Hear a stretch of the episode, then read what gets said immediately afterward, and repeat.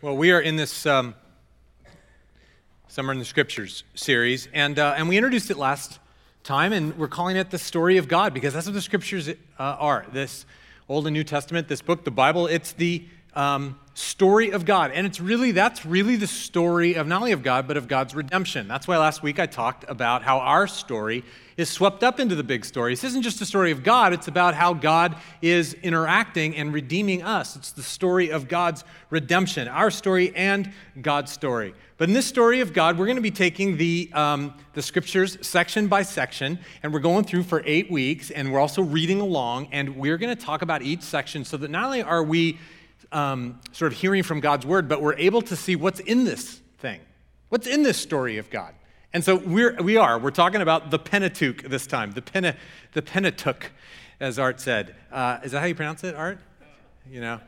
Uh, this, you know what this is, some of you. It's the first five books of the Bible. That's what it is. That's what this, the, um, the word means, actually. But here's where we're going to, I'm going to talk about that in a minute. Here's, here's where I'm going to go today. And so if you can't, and we're going to go to the table by the end of our gathering, but if you can't kind of get much else from what I'm trying to tell you and remind you this morning, here's what it is. These first five books of the Bible, the Pentateuch, these first five books are about revealing that this is a God of covenant. This is a God of covenant. This is a covenant God. And that word's important a covenant God. And I don't mean a Marin covenant God. And now that leads you to say, what is the deal with the title of our church? Right? Have you asked that question?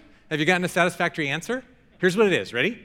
That when the covenant was born, first in Sweden and then in the United States, it was born in Sweden. That's why the pastors are all Italian. I, I don't understand that. It's uh, when it was first born, it was a group of independent movements of people spirit filled movements of people who were studying God's word, praying, reaching out, sharing Jesus. And uh, they said, Well, look at all these little churches that are meeting all over the place.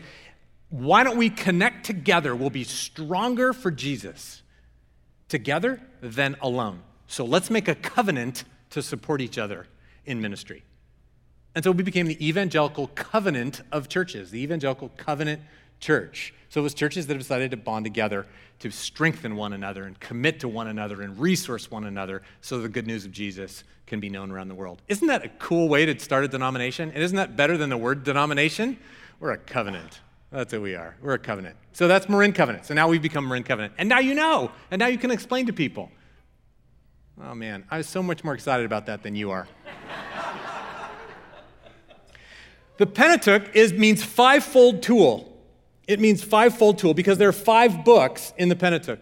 It means fivefold tool or fivefold vessel. And it probably comes, the word probably comes from the fact that there was a five book scroll, okay, back in the days of scrolls. So this is what it was. So these first five books were all together as a vessel or a tool or a scroll for God's people. It's also called the Torah, and you may have heard that. That's a Jewish term.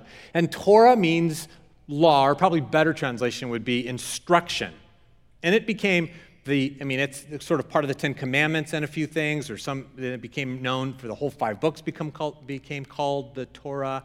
And then there's also, you know, some, some revelation beyond that, that that different Jewish people different Jewish times have called the Torah. But you've also heard it called the Torah. So you got the Pentateuch or the Torah, but it's the first five books of the Bible. And here's where they are. You see them. They're Genesis, Exodus, Leviticus, Numbers, Deuteronomy. I want you to grab your Bible and I want you to open it up. And if you don't have a Bible uh, uh, or you have your electronic Bible, grab a Bible underneath the seat in front of you. And if you're in the front row, you're going to have to have somebody pass one to you if you need one. So here's the deal. Uh, I want you to open up to the very first book, Genesis 1. And I want you to, it's in the very first, you got all kinds of stuff at the beginning, like indexes and, and uh, table of contents and descriptions. And then if you, you'll see the books pass by you there. And you can, and I want you to grab them all. Genesis, Exodus, Leviticus, Numbers, and then you see Deuteronomy, the fifth book. You can see that goes all the way up to the book of Joshua. I want you to grab it. I want you to actually grab the pages and I want you to look at it like I want you to do this for me. I want you to do this for me and you want to point the Pentateuch at me. Just grab that, all those books. You see it? You got a hold of them? That's the Pentateuch.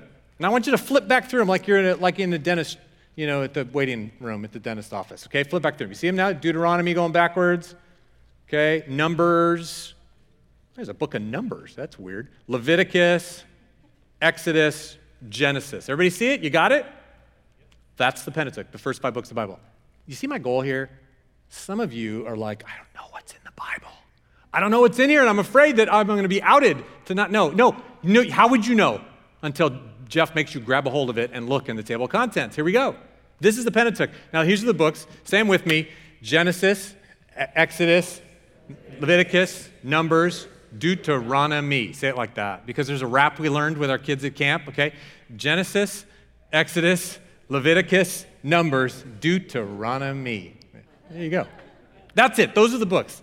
Now, we don't have time to go through all the books, but you could, you, could, you could go through, if you had a little study Bible or you Wikipedia you could go see which each one is. Genesis, of course, is the beginning of the story, and the first few chapters are about creation. And it goes through the, what we call the patriarchs, who were the beginning of the Jewish people and the beginning of Jewish leaders and the beginning of the Jewish nation. You got people like Abraham and Isaac and Jacob, and, Mo, and, and well, Moses isn't there yet. But you got those guys that are leading up to, to Moses coming. Moses is in Exodus. Where is this in history? Well, creation, we don't know. We have no idea. That was a long time ago. Okay? There have been traditions, like a few hundred years ago, there were traditions in Christianity that said that, well, it was in 404 BC or 601, I mean, 6,000, 4004 BC or whatever. I, no, actually, the world's older than that. But we don't know how old and we don't know how all that worked, and God made the world, but we don't know. Okay? Oh, tell us about what you believe about evolution. I don't know. The finch's beaks changed. All I know is it was a long time ago and God made it. Okay? different conversation. Now, did you get the beak, finch's beak? All right, good. That's a study in biology. So, genetics. So, um, it's a long time ago. But Abraham was born around 2000.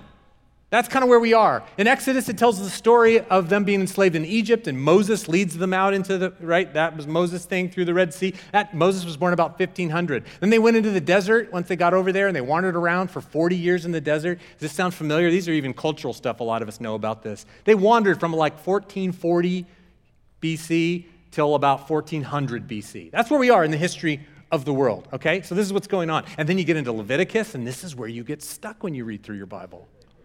You're like, oh, somebody put boring in here and, I, and I'm lost.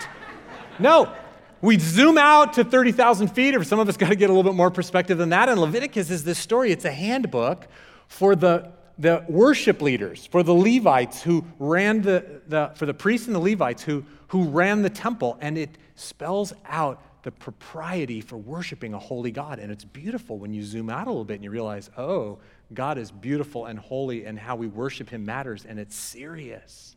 That's Leviticus. And then Numbers, stories about them wandering around in the desert doing all kinds of stupid things, all kinds of weird stuff happening, miracles, the ground opening up, swallowing people who disobeyed God. Super scary. That's in there. That's them in, the, in those 40 years. And then you get to Deuteronomy, and Deuteronomy is just a snapshot of time as they're right on the edge about to cross over into the promised land. And that snapshot is Moses and his heartfelt reaffirmation hey, people, this is who God is. This is what he's done. This is who you are. Let's be his people. That's what Deuteronomy is about. So there's a lot of heartfelt stuff in there. You got it? Let's say them one more time Genesis, Exodus, Leviticus, Numbers, Deuteronomy. I like it. You did it. Everyone did it, like the rap. That's so good. Well, that's what's in there. But what's the message of this part of the story? And it's this, friends, that over and over and over again, as I said, God talked about being in a covenant relationship with his creation. He's a God who wants to be in relationship. You see that with Noah, you see it with Abraham, you see it with Isaac, you see it with Jacob, you see it with Moses in Exodus. Here's a creator God, the great I am. That's what he called himself. He just used the verb to be. They said, Who are you? And he said, I am. This is the God. But the beauty in this story is it wasn't the God, period. Everybody cower in fear. He said, I am. But then the rest of the story goes on to say, and you are my people that I love.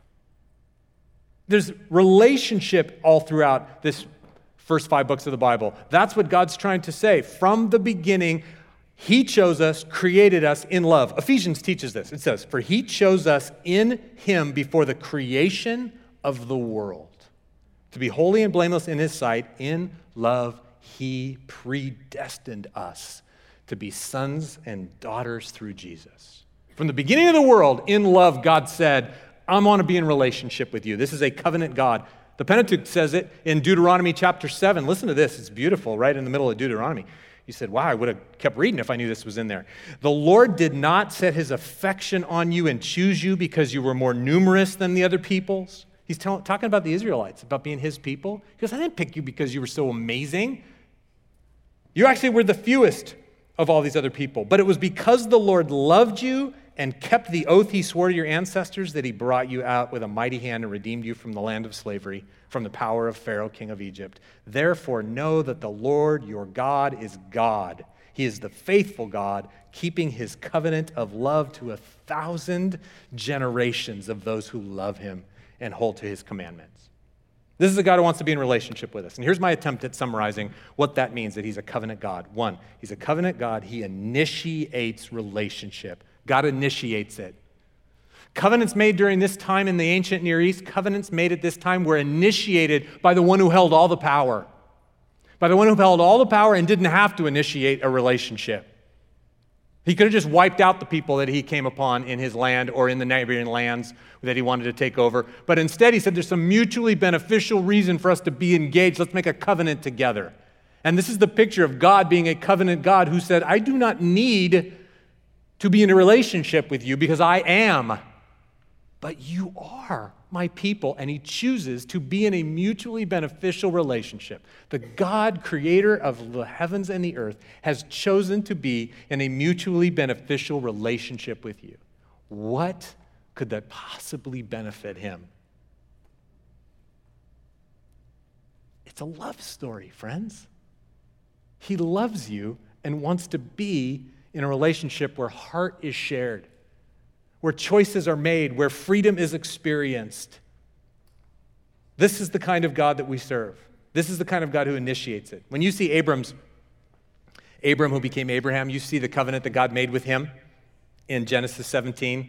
Look at what it says. When Abram was 99 years old, the Lord appeared to him. There's an initiation. The Lord appeared to him. By the way, do you hear in Megan's story sort of that, that covenant God who initiated a relationship?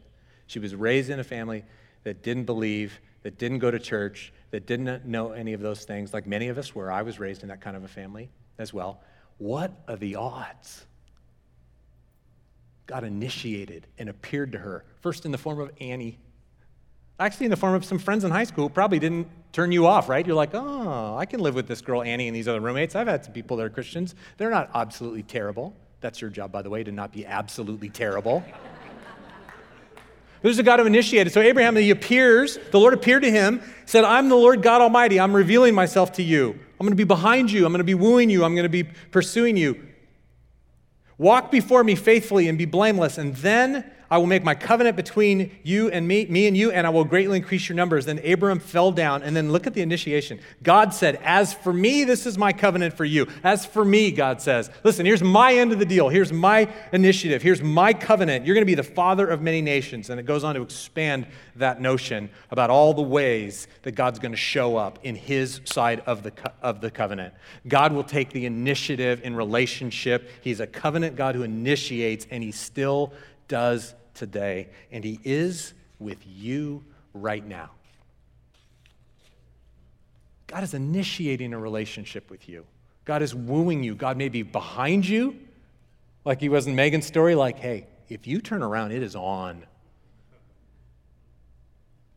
He may be right there with you saying, Stick with me, stay close to me.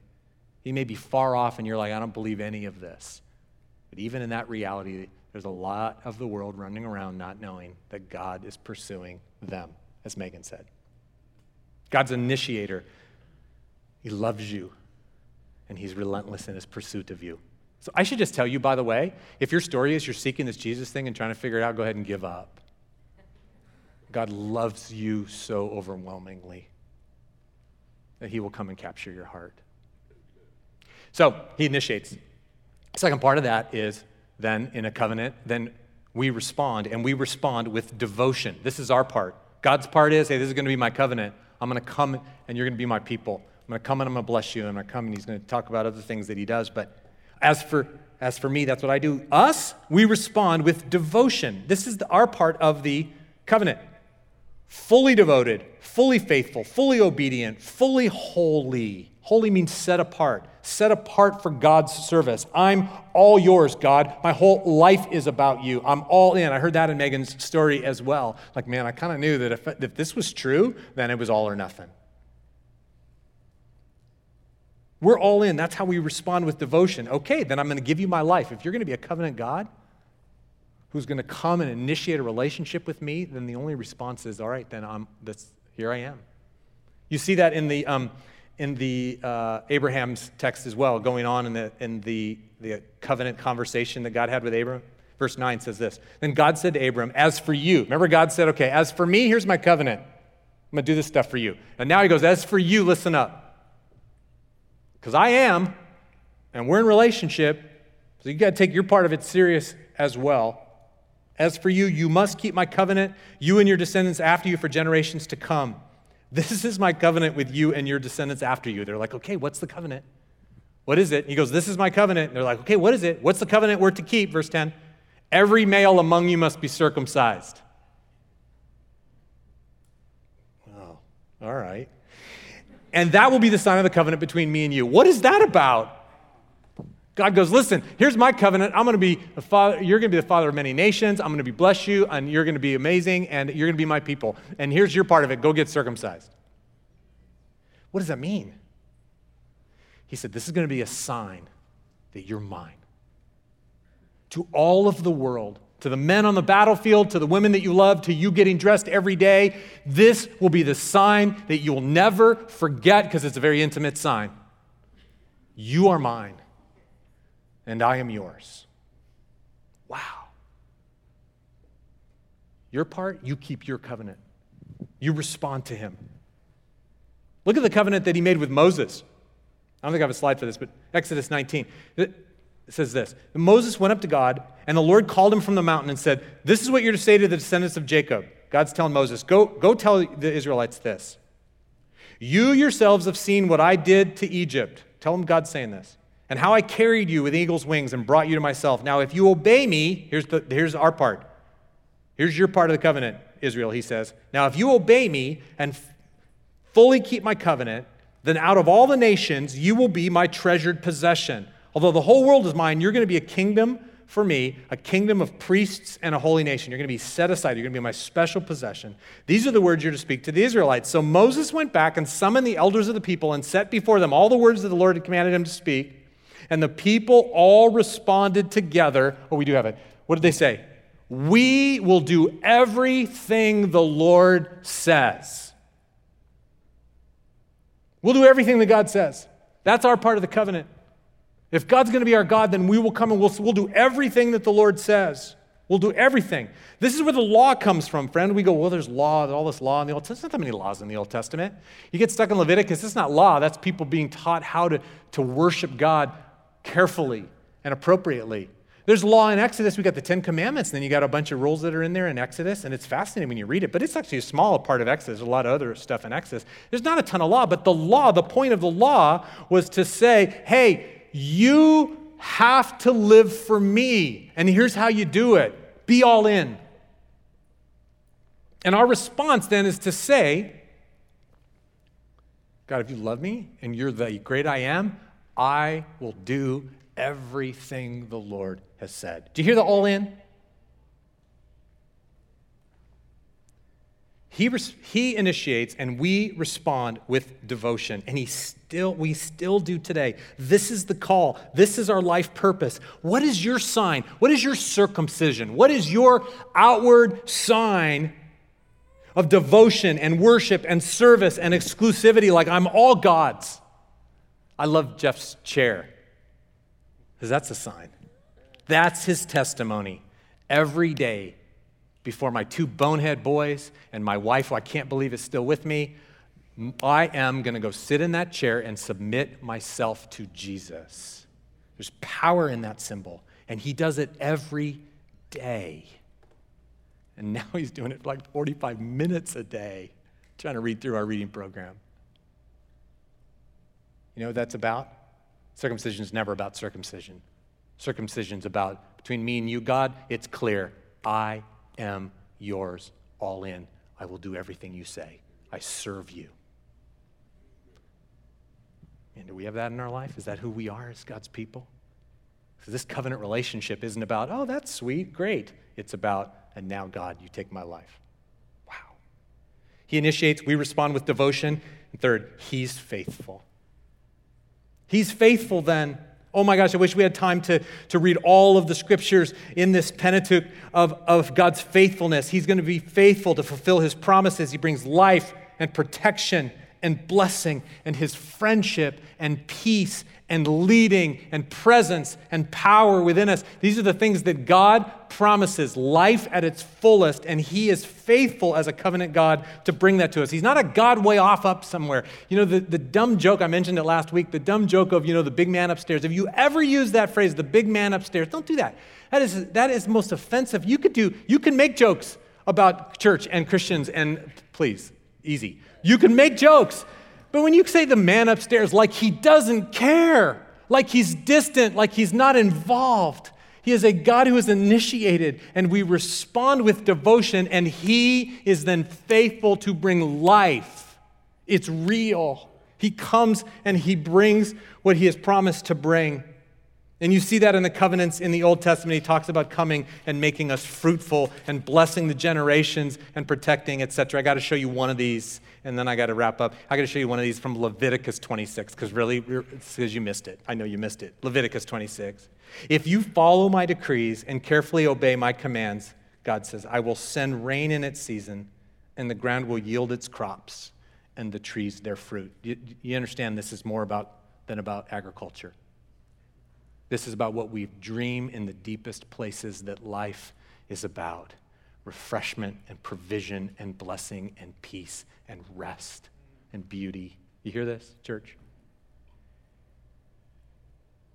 The ground will yield its crops and the trees their fruit.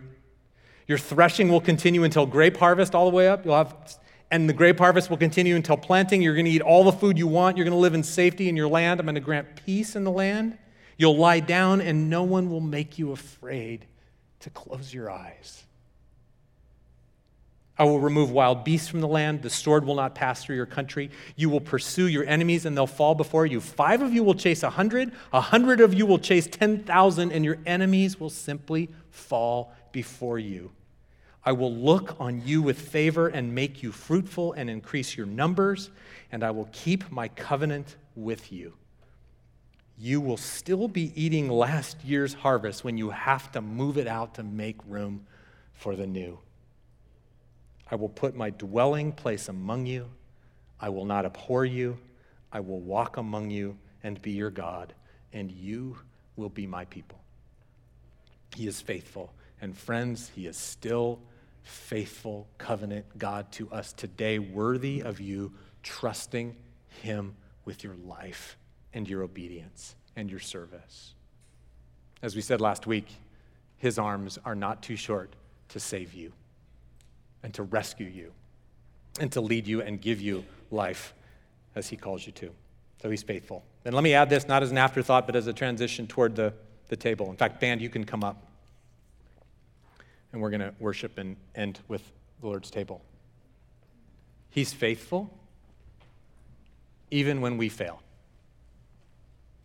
And we will fail. It's all the way through the Pentateuch that this is a covenant God who wants relationship with us, but all the way through, it says, oh, and by the way, you're part of the covenant, you will fail all the time. In fact, when you read the Pentateuch, you get to, oh, I don't know, the second chapter, and the message is clear. This is a God who loves us, who initiates a relationship. You come be his followers, oh, and you're going to fail miserably. And even when we fail, and this is the message this covenant God makes a way. He makes a way. He comes and actually carries the burden for our part of the covenant relationship where we can't succeed. He actually comes and provides for us. This is the story of sacrifice and sacrifices you read about in the scriptures because it's symbolic that God will, on our behalf, Take care of it, make a way, rescue, save, redeem. Those are all words that are right out of the Pentateuch. And it turns out that the law, that which we're, you know, we all think, oh, it's Jewish people, we're all legalistic and we're supposed to be legalistic. Follow the law. No, the law, friends, apparently, the law, it turns out, was, yeah, to teach us it matters how you live. You don't get to just do whatever you want. You're in a relationship with the God who made you. But secondly, it's to convince us that we need saving on our part of the, of the covenant. We need saving, we need rescuing. Paul summed it up this way when he talked to the Galatians. He said, So the law was put in charge to lead us to Christ, that we might be justified by faith in him. In Romans, he said, Christ is at the end of the law so that there might be salvation for everyone who believes. Jesus is waiting as the final part of the picture of this covenant where he shoulders the burden for our part, where we can't be pleasing to God in our perfection. Jesus is the salvation. Jesus is the rescue. Jesus is the sacrifice that was needed. You see sacrifice all over in the Old Testament. In the story of Abraham, where he was told to sacrifice his son Isaac, and so he was willing to do it. And Isaac said to him, Papa, where's the lamb for the sacrifice? And you remember what he said? He said, Son, the Lord's going to provide the lamb. The Lord will provide. The Lord will make a way. And then when he was ready to sacrifice his son and God stopped him, Abraham looked up and saw a ram stuck with his horns in the thicket, as it were. He went over, took the ram, sacrificed as a burnt offering instead of his son, and Abraham called that place what? The Lord will provide.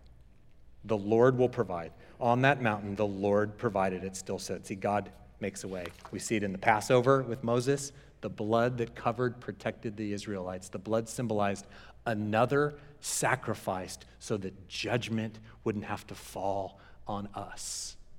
And the whole story is summed up in the end with Jesus. When John the Baptist saw Jesus and saw all of it coming together, he said, Behold, the Lamb of God that takes away the sin of the world. This is the covenant God who initiates, and we respond with devotion, and He's faithful. Even when we fail, He makes a way. And the whole Pentateuch is leading to Jesus, who is the solution.